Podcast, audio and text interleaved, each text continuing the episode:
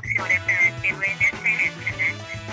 Só trabalha com funcionários da prefeitura, porque não é o porque não é o. Podcast não é do INSS.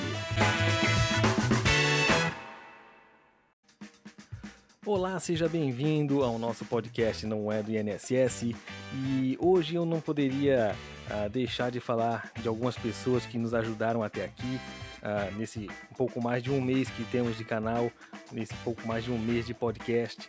Eu não poderia deixar de agradecer a Joane do site Investimentos RPPS que tem nos ajudado aí com a divulgação desde o primeiro episódio ela que ajudou a elaboração do, do podcast, a questão de arte, a, conversou comigo bastante para a gente conseguir fazer esse podcast ser o que é hoje. Agradecer também ao Gustavo da Dollar Bills que uh, viu o nosso canal, entendeu qual era a nossa proposta e chamou o pessoal da Criando Valor uh, para uma reunião. E a gente conseguiu debater vários temas, foi riquíssima a conversa que a gente teve aí uh, e vocês estão notando já as diferenças já que tem desde o primeiro episódio até agora o nosso nosso trabalho aqui dentro do podcast. E também eh, fazer uma menção honrosa aqui à minha esposa Ellen, que conseguiu me ajudar no último episódio, uh, conseguiu fazer ali para mim toda a questão de finalização, edição, arte, publicação. Acabei passando por uma cirurgia na vista, fiquei sem conseguir finalizar o episódio da semana passada e ela conseguiu me dar uma força. Então, muito obrigado a vocês aí que já me ajudaram diretamente para que esse podcast fosse um sucesso que estamos até hoje. E hoje a gente fala com a Michelle Dallagnol, da Atena Atuarial.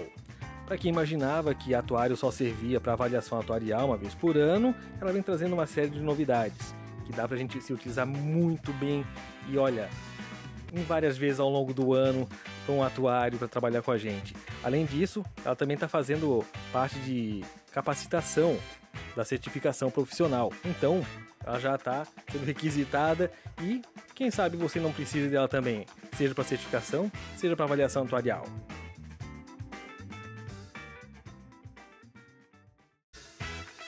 Este episódio está disponível na sua plataforma de streaming favorita e no YouTube. Se gostar, compartilhe com seus amigos. E não deixe de nos seguir, não é do INSS, no Instagram e no Facebook. Isto posto, partiu bate-papo!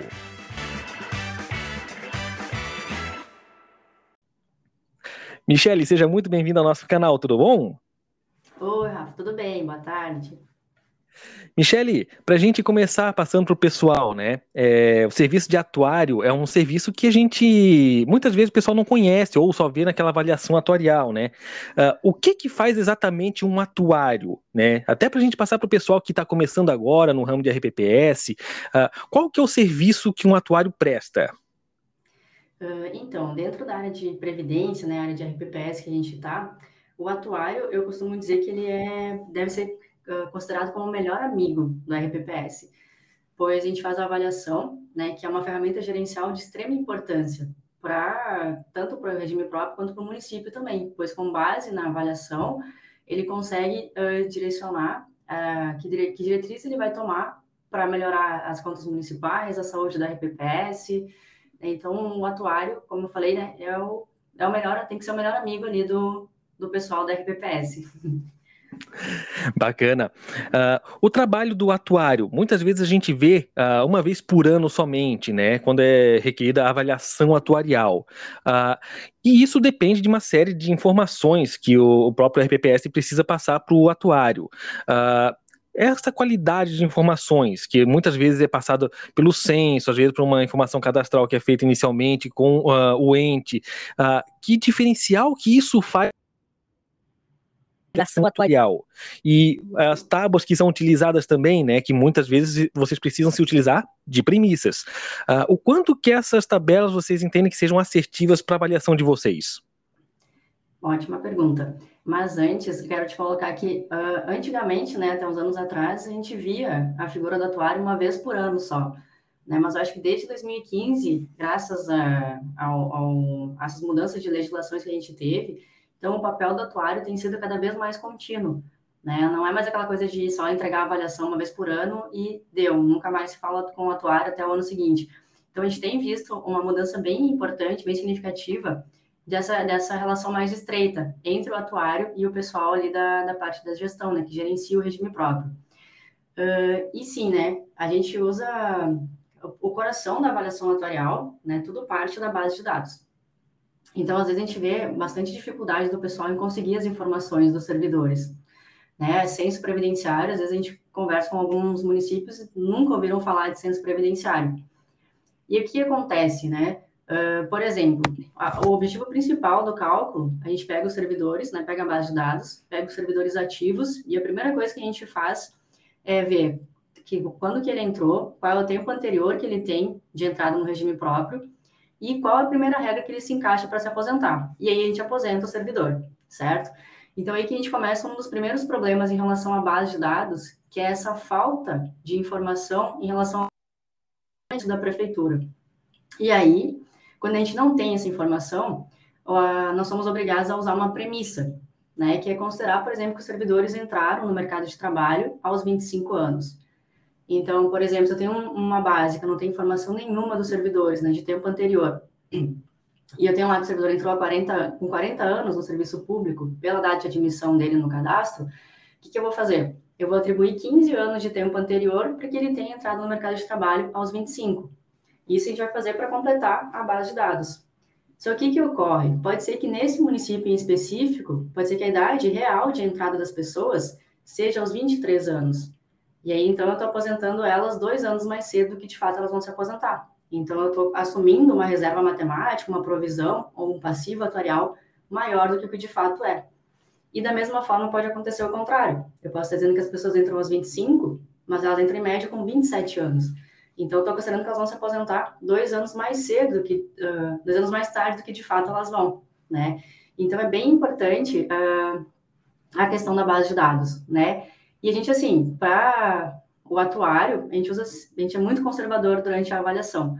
Então, se a gente não tem a uh, informação certinha, a gente vai utilizar a premissa mais conservadora. Por exemplo, também uh, tábuas de mortalidade, né? Antigamente também era muito comum se usar tábuas de mortalidade de ambos os sexos. Para quem nunca ouviu falar, né, tábua de mortalidade, uh, o habitual ali na legislação, ela fala que a gente deve utilizar a tábua de mortalidade do IBGE, divulgada todo ano, lá no site da Previdência, uh, e segregada obrigatoriamente por sexo. O que, que isso quer dizer? A gente vai ter uma tábua do sexo masculino, vai ter uma tábua do sexo feminino, porque a gente sabe que as mulheres vivem mais do que os homens, certo? E as mulheres também sempre são maior número dentro dos, dos, dos regimes próprios. Uh, então, até um tempo atrás, muitos uh, atuários, como não tinha essa, essa especificação na lei, na legislação, se usava uma tábua de ambos os sexos, onde pegava uma média de idade entre homens e mulheres e uma média também de expectativa de vida de homens e mulheres. Só que isso que acabava fazendo com que as reservas matemáticas reduzissem, né? Porque eu estou usando uma média geral. Quando a gente passou a ter que segregar, utilizar tábuas masculinas e tábuas femininas, a gente pôde ter uma real dimensão né, maior do nosso déficit atuarial, justamente por essa característica, né, de ter mais mulheres dentro do grupo de segurados e por as mulheres terem as características de viver mais uh, do que os homens, certo? E então, uh, de novo, né, é uma dificuldade bem grande. A gente tem uma, uma base de dados bem, bem fidedigna, mas quando a gente consegue, a gente fica muito feliz, né? Porque a gente consegue observar assim, ó, esse aqui é o resultado desse município, a gente não teve que usar nenhuma premissa, gente, é, é isso aqui, esse é o resultado de vocês. E eu costumo dizer também, né, nessa parte de, de ver o atuário uma vez por ano, né? Que a gente pega o regime próprio e tira uma foto da RPPS numa determinada data. Só que o, o que a gente vem uh, tentando mudar, e aqui a gente vê, observa que está acontecendo esse movimento, é a gente tirar uma série de fotos ao longo do ano né? Porque todo mês, por exemplo, tem pessoas que se aposentam, tem pessoas que entram, tem pessoas que falecem.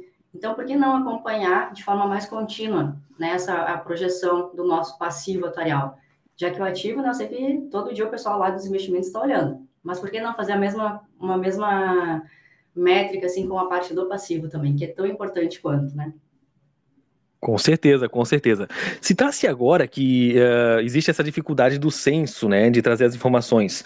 Uh, como é que vocês têm percebido que os RPPS, de forma geral, uh, têm entregado as informações para vocês? Eles são bem assertivos? Falta muita informação? Como é que vocês têm trabalhado com os RPPS? Então, uh, RPPS menores, né, eles têm um pouco mais de facilidade de conseguir as informações dos, dos segurados. Até porque, dependendo do município, se eles conhecem todo mundo, né? Então, eles sabem certo uh, da vida de, de cada um dos servidores. Mas em municípios um pouco maiores, a gente ainda encontra uma dificuldade, né? Uh, esse movimento do censo previdenciário, a gente já fala há bastante tempo, e agora, acho que de uns dois anos para cá, que o pessoal começou a se movimentar, a gente tem visto que eles estão conseguindo realizar censo previdenciário. Óbvio, né, a gente teve a pandemia no meio que também atrapalhou esse movimento que estava que tava surgindo. Mas agora também, muito que a gente conversa, a gente já vê esse movimento, olha, ficou parado ali, mas agora a gente está retomando o censo para conseguir ter as informações uh, fidedignas para o cálculo. Então, o pessoal está tendo essa consciência maior do quão importante é as informações que eles nos passam para a avaliação atuarial. Certo. Essas informações que o pessoal acaba procurando pegar via censo, né? Ele tem, acredito eu, que uh, dois grandes fenômenos, né? Que um seria a questão do e-social, que agora cada vez vai ser mais utilizado, né? Uh, o banco de dados vai todo lá para o e-social, então uh, o ente precisa colocar esses dados lá dentro, né? E outra coisa também é do progestão, que também, dependendo do nível de aderência que o RPPS queira, uh, precisa ter uma certa periodicidade desse censo. Isso tem contribuído para vocês, então? Uh, o e-social, sim, apesar de ter sido prorrogado algumas vezes, né? O e-social, sim. A questão do progestão, como ainda é uma adesão facultativa, não é obrigatória ainda, a gente observa um pouco o movimento que, que veio, né, oriundo do progestão é mais mesmo do papel do atuário dentro da, dos RPPS explicando, né, informando da, da, importância de ter uma base de dados atualizada. acho que o movimento maior, com, junto com o e-social, porque acaba obrigando o município a fazer, mas o movimento maior que a gente está vendo é, é através, através, do trabalho do atuário mesmo, né, explicando da importância da avaliação da, da base de dados. Uh, a gente nota que tem uh, no RPPS, de uma forma bem bem simples, né? Tem três pilares de gestão, que é a gestão previdenciária, propriamente dita, a gestão de investimentos e a gestão atuarial. Então, isso uh, acredito que até fomente um pouco mais a, da utilização do atuário, né? Uh, além de uma avaliação atuarial que todos os RPPS praticamente fazem, né? Uh, até por força de lei, que outros instrumentos o atuário pode contribuir para o RPPS? Perfeito. Então, o atuário, uh, ele pode, a gente pode trabalhar junto com o RPPS, fazendo estudos de impacto. Por exemplo, vamos reformular um plano de carreira, né? O que, que, geralmente se fazia até então? Se fazia impacto financeiro e impacto orçamentário. Então, tinha dinheiro, tinha orçamento, vamos seguir com, esse, com, essa, com essa reformulação. Só que aí sempre ficava, acabava ficando de lado o impacto atuarial. O quanto que essa mudança né, remuneratória ou no plano de carreira do servidor vai impactar o nosso RPPS. Então, o atuário, ele é uma, uma peça muito importante dentro dessa gestão previdenciária ali, que também é a gestão atuarial, né? De olhar com um enfoque na, na parte previdenciária, olhar para a RPPS, o que que isso que eu estou querendo promover ali para os ser, servidores, seja plano de carreira, seja de, de aumento real, né, acima da, mais acima da inflação, tudo isso uh, o atuário está tá dentro dessa com esse papel. Além de também a gente às vezes uh, ter muito o papel de ser um mediador dentro dessas situações, né? Justamente por nós sermos aquela pessoa técnica e que é isenta, né, da, de, de qualquer outra influência. A gente vai lá para dar o posicionamento técnico. Então, por exemplo, hoje está muito em foco também se falar de reforma da Previdência. Né? O como que o atuário pode ajudar a mediar essa situação ali, né, ser um mediador dentro de uma situação que mexe na vida do servidor, né, mexe em, em questão, uh, não como deixar de fora a questão política, né? Então, a gente entra com esse papel ali de ser um mediador para solucionar e achar uma solução que vai ser bom para a RPPS, para o município e também né, encaixar o, o, servidor ali, que não fique algo tão uh, ruim, né? Que a gente quer, que as pessoas ganhem bem, que as pessoas se aposentem bem, mas tudo isso tem que estar tá embasado em parâmetro técnico, porque também não tem como uh, promover algo que às vezes se faz, né? Não se faz esse tutorial e aí se promove algo que gera um impacto muito significativo dentro da RPPS. E aí acaba refletindo nas contas do município também. Né? E é tudo uma coisa só. Exato. E vocês têm notado alguma movimentação nesse sentido de não ter somente uh, o pedido de avaliações atuariais, mas de começar a ter esses estudos de impacto com um pouco mais de frequência? Sim, a gente tem observado isso. Até a questão ali do piso do magistério, né, foi algo que trouxe bastante questionamento em relação a isso, né, porque era uma medida que tinha que ser feita, mas o quanto isso ia impactar dentro do, do regime próprio. Então, a gente vem observando esse movimento uh, uh, um pouco tímido ainda, né, mas já muito melhor do que antigamente, que nem se, nem se cogitava fazer um estudo atuarial, né, de impacto nesses casos. Então, a gente tem observado, assim, uh, essa mudança de comportamento dentro das RPPS. Muito a unidade gestora, né, buscando a gente para, ó, vai ter, o executivo está pensando em fazer uma coisa nesse sentido, e a gente quer saber o que, que isso vai dar de impacto para mostrar para ele, ó, se for por aqui é, vai ser desse jeito, se a gente for por aqui vai ser desse jeito, ou traçar uma terceira via que consiga conciliar uh, ambos dentro do projeto. Uhum. Uh, dentro desse sentido também, a questão de equacionamento de déficit, uh, vocês têm notado também alguma movimentação nesse sentido de serem revistas algumas hipóteses para poderem uh, equalizar o déficit ou algumas outras formas percentuais, né, como são colocados hoje como algumas das opções? Sim, o que, a gente tem visto? É, existem algumas formas de equacionar o déficit, né? A mais comum ali é plano de amortização por alíquotas ou aporte, mas hoje tem está muito em foco outros dois pontos. Um deles é a segregação de massa, né? O que, que vem a ser a segregação de massa? É eu pegar o meu RPPS e dividir ele em dois, dois pequenos grupos, né? Um que eu vou chamar de fundo financeiro ou, ou fundo em repartição, em que eu vou pegar os servidores aposentados, pensionistas e ativos mais antigos, e aí eu fecho esse grupo, ninguém mais entra ali, as pessoas vão se aposentar e falecer, Enquanto isso, eu crio um outro grupo que já nasce saudável, que eu chamo de fundo em capitalização. Então, ali vão ficar os ativos mais novos e todos os servidores que vierem a ingressar no, no concurso. Isso aqui também, eh, se, muito, se bem feita, a segregação de massas também ela é uma medida de equacionamento do DESH. Né? Porque às vezes aquela alíquota suplementar está onerando muito também o município, está muito pesado de pagar.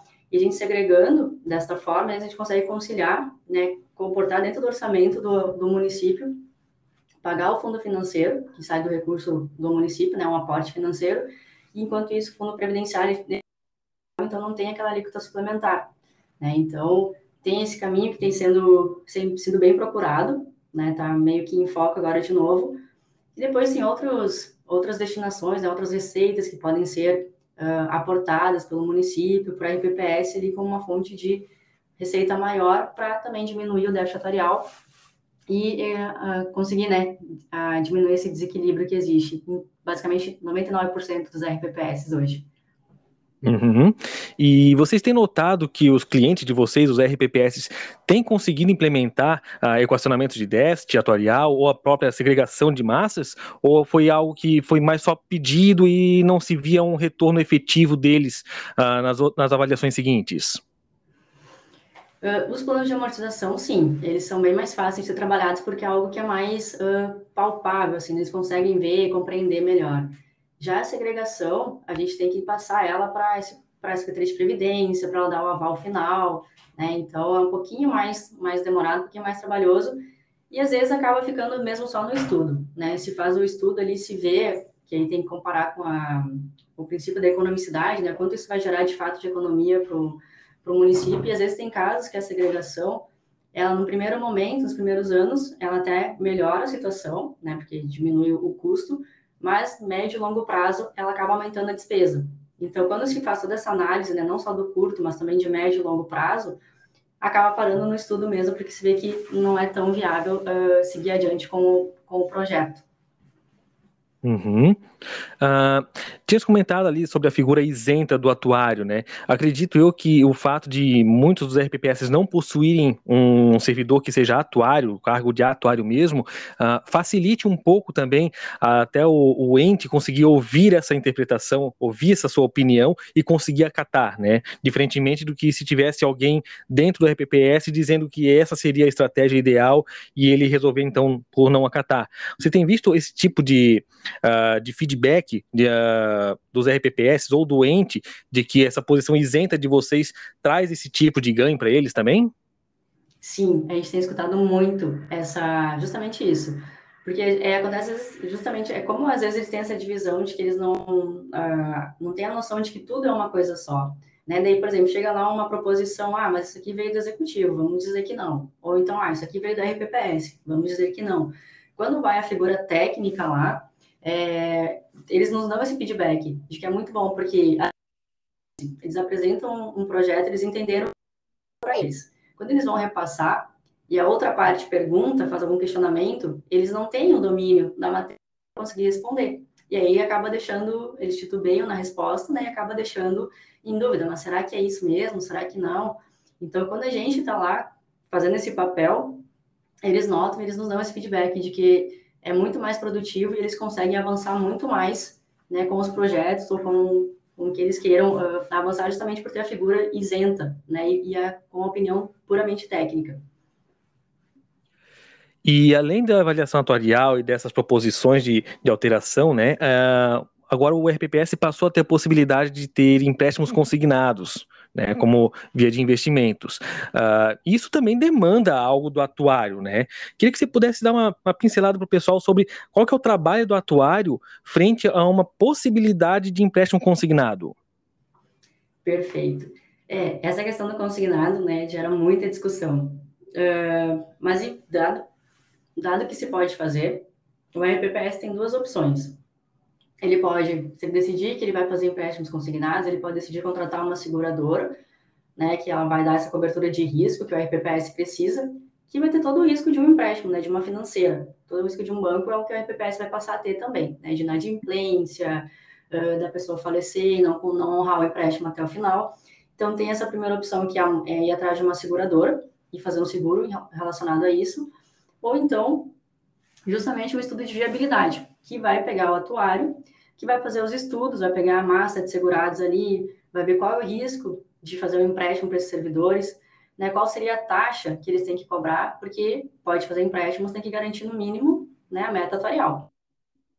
Tem um papel fundamental uh, nesses estudos, né, do quão viável é para um RPPS emprestar o seu dinheiro para os segurados ou não, né? Porque e também outro risco que eu vejo ali nessa parte do consignado é, por exemplo, RPPS pequenos, né?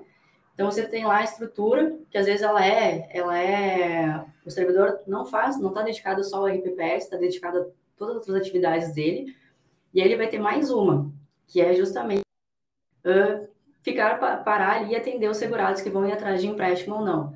E aí o que eu vejo ali que seria um, um, uma situação, uma questão, seria esse servidor que está lá, que conhece os outros, uh, se colocar na posição, por exemplo, de negar o empréstimo, porque a avaliação diz que para tipo, esse servidor não poderia ser emprestado porque tem um risco muito alto. Eu acho que o atuário tem um papel fundamental ali e de extrema importância, porque é ele quem vai precificar o, o valor né, que pode ser emprestado, para quem e qual o risco de ser emprestado para determinadas pessoas.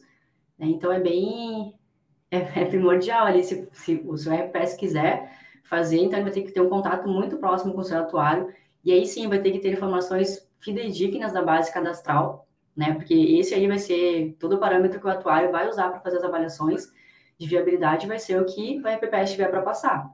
E se tiver uma base que não está completa, não está 100%, de novo, né, o atuário a gente, usa, a gente usa premissas extremamente conservadoras. Então, às vezes, a gente não vai conseguir chegar num estudo que vai ter uma taxa, por exemplo, atrativa, calculada, que vai fazer com que o RPPS consiga emprestar dinheiro, porque vai acabar sendo mais barato para o servidor continuar com o empréstimo dele lá no banco. Então tem, tem esse ponto. Acabasse praticamente de matar uma pergunta que eu iria fazer aqui, que, que era justamente sobre a, essa qualidade de informação que hoje a gente já vê certa dificuldade para avaliação atuarial.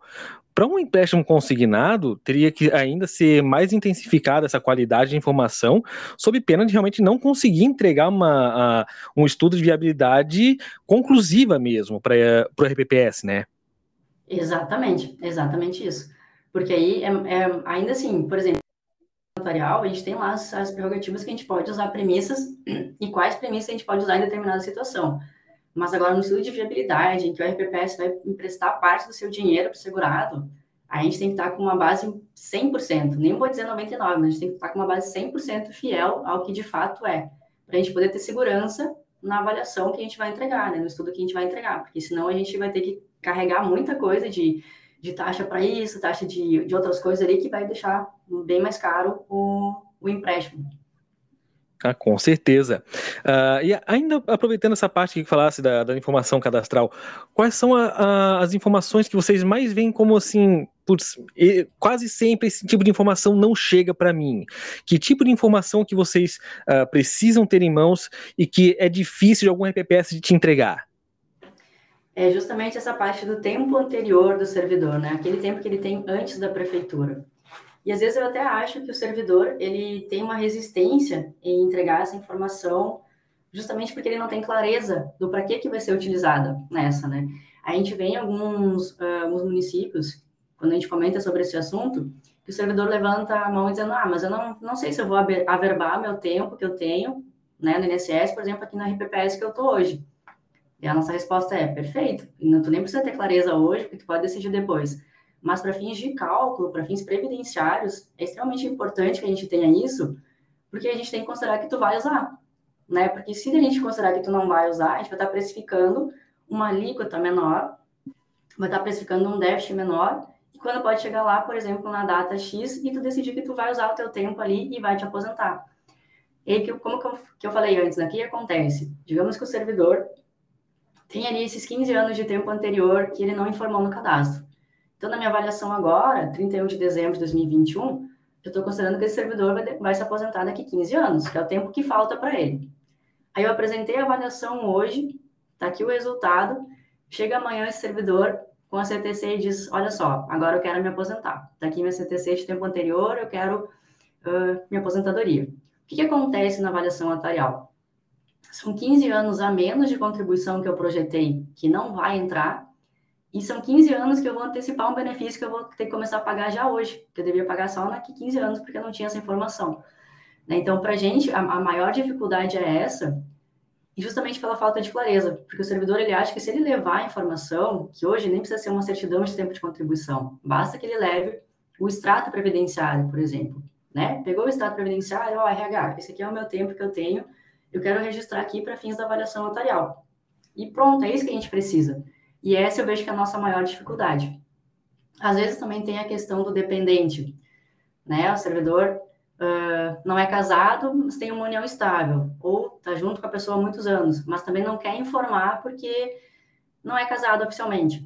Mas para fins previdenciários, né, até para facilitar a vida do, do cônjuge que vai ficar caso o servidor venha a falecer, é importante ter essa informação, né? Já saber ali, ou formalizar uma união estável, né? Ou ter algum documento, algo que diga, ó, eu vivo com essa pessoa aqui, porque na hora que o servidor falece, fica mais fácil para o dependente ir lá e, e pedir a pensão, e também a gente pode já avaliar que esse servidor aí, de fato, ele tem alguém que vai gerar uma pensão. A gente precisa colocar o custo dessa pensão dentro da avaliação atuarial também.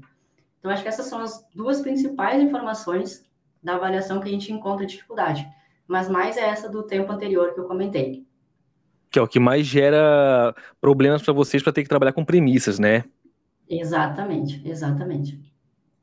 Voltando um pouquinho ali na parte de empréstimos consignados, uh, vocês têm visto muitas solicitações uh, desse estudo de viabilidade para se implantar o um empréstimo consignado no RPPS, ou vocês não têm visto muito esse tipo de movimento? Uh, por enquanto está bem pequeno essa, essa movimentação. Eu acho ainda porque o pessoal não tem muita certeza de como, como vai funcionar, como fazer, se precisa de estrutura, não precisa de estrutura. Né? Então, a gente está vendo, assim, está bem, bem tímido o movimento ainda em relação a isso. São bem poucas solicitações de estudo de viabilidade uh, dos empréstimos consignados por enquanto. Uhum. Até porque realmente, né, como citasse antes, é, uma vez que seja implementado o empréstimo consignado no RPPS, tem que ter alguém que seja dedicado e ter toda uma estrutura para conseguir trabalhar com empréstimo consignado, né? Não é simplesmente você habilitar e pronto. Não, você precisa ter alguém que realmente seja qualificado, que seja disponível realmente para o RPPS para poder prestar esse serviço de empréstimo consignado. E o fator realmente de você conhecer muitas pessoas pode uh, dificultar realmente, né? É, você conhecer as pessoas, poder conceder para um, não conceder para outro, e aí começarem a, a começar a falar mal realmente do RPPS de que empresta para um, não empresta para outro, e aí vai dizer o quê? Não, é o atuário que está me dizendo. Aí querem saber o endereço do atuário depois, aí deu um problema, né? É verdade, é verdade. E outra coisa também, uh, saindo agora da parte de empréstimos consignados ali, uh, vocês prestam serviço também de capacitação agora, né? Uh, quais os tipos de capacitação que vocês estão fazendo de treinamento? Então, a gente tem feito bastante agora a capacitação justamente para as novas certificações. Né? Então, a gente tem explorado bastante isso, porque é uma demanda muito grande né, do, dos servidores. Teve muito, muito servidor novo que entrou em conselho esse ano, e às vezes eles comentam conosco que caíram de paraquedas ali, então eles não sabem absolutamente, é um, é um mundo novo para eles que eles estão entrando. Então, essa demanda de capacitação para as novas certificações, ela está bem grande nesse momento. Até porque tá nos prazos ali, né? Tinha até primeiro de, de outubro, agora o pessoal certificar um terço das, das pessoas. Então, tá bem, bem demandada essa área. E isso aí você vê muito dessa movimentação uh, só dos novos uh, conselheiros ou você vê também movimentação do pessoal que já trabalhava, já atuava como dirigente, como gestor de recursos, enfim, né? Uh, e que já precisaria ter essa certificação? Sim, dos, dos, antigos também, né? Até porque o que acontece? As certificações que tinham até agora, é, por exemplo, CPA, CPA 10, CPA 20, era muito focada em investimentos, né? Produtos uhum. locais, basicamente. O CG de RPPS é um pouquinho mais amplo, uma certificação como essa, que assim pega todas as áreas da RPPS, não tinha, né? não tinha nenhuma. Então tem uma demanda grande também dos servidores que já estavam, né, a certificação estava vencendo, estava para vencer, ou alguns só ia vencer daqui não sei quantos anos, mas que eles já estavam buscando uh, estar, né, já está com a nova certificação para estar tá o mais atualizado possível nos assuntos da RPPS. E é bem interessante isso, porque às vezes até comento com eles por exemplo, né, como é que eles vão uh, criticar algo que o atuário apresenta, né, aquela avaliação, como é que eles vão discutir com o atuário, questionar o atuário, se ele está usando tal premissa, né, ou por que, que ele está usando tal premissa, se eles desconhecem a avaliação atuarial. Então, a certificação, ela está muito boa por isso, porque ela tem todo um, toda uma parte dela que é focada no plano de custeio, plano de benefícios, né, gestão atuarial. Então, é bem, é, bem interessante essa, esse feedback também do pessoal em relação a isso, conteúdos que eles não faziam ideia, né, da importância ou do tamanho que era cada área dentro da RPPS. Então, chovendo no molhado, para a tua avaliação, uh, essa certificação profissional só tem realmente dado a ganhar para todo mundo ali, né? Para quem é dirigente, para quem é conselheiro, gestor de recursos, vem realmente para agregar isso para eles. Isso mesmo, isso mesmo. Claro, né, ninguém gosta de fazer prova, né? Isso aí uhum. isso não muda. Mas tem, é, é muito agregador. Eu acho que a gente está numa virada de chave, num momento de virada de chave.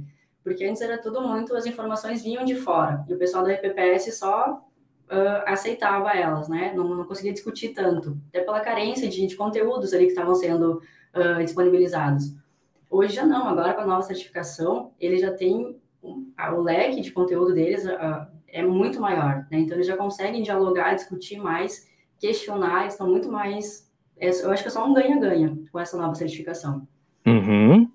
E o pessoal que vai buscar essa, esses cursos, eles reclamam que às vezes é muito conteúdo ou eles vão realmente sabendo que é desafiador e que é isso mesmo a quantidade de conteúdo que tem que estudar? Não, às vezes eles se surpreendem, às vezes eles se surpreendem, nossa, tudo isso que tem que estudar, e é realmente é bastante coisa. Alguns já, já têm mais noção, né, que já trabalham alguma área da RPPS específica ali, que já estão há bastante tempo, daí acham até mais tranquilo, são coisas que eles já conhecem, mas a maioria se surpreende com a quantidade de conteúdo. que realmente é um universo à parte do RPPS, né? Sim, exatamente, exatamente. Michele, uh, queria te agradecer aí pelo nosso bate-papo, tá? Uh, obrigado aí pela tua disponibilidade e queria que você passasse para o pessoal, quem tiver precisando de um atuário, precisando de algum curso, como é que faz para entrar em contato com vocês? Ah, perfeito. Queria agradecer a oportunidade, né, de estar nesse bate-papo aí, tendo, passando um pouquinho do, do mundo atuarial, né, porque você sabe que seria uma conversa de horas, ela talvez dias.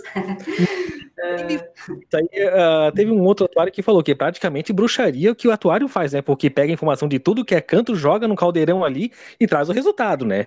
Se o cara Exato. souber como é que é a profundidade mesmo para um atuário trabalhar é uma complexidade gigante. Então, é, é para quem não conhece realmente, é difícil de entender de onde que puxa tanta informação, né? Exatamente, é isso aí. uh, Mas, então, quem quiser saber um pouquinho mais, entrar em contato com a gente, né? A gente tem o nosso site, que é Atena Atuarial, Atena com TH, atenatorial.com.br, tem o nosso Instagram também, que é Atena Atuarial, E a gente está ali nas, nas, redes sociais, né? Estamos sempre atentos. Lá no, no, site tem, tem meu contato, no Instagram também tem meu contato. Qualquer pessoa que quiser tirar uma dúvida, trocar alguma ideia, estou completamente à disposição. Maravilha, então, Michele. Mais uma vez, muito obrigado aí pelo teu contato, tá? Obrigado por ter conversado aí com a gente.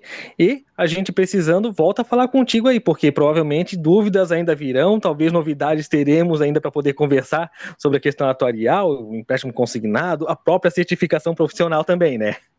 Perfeito, estamos, estamos aqui. Obrigada mais uma vez. Eu que agradeço. Até mais. Até mais.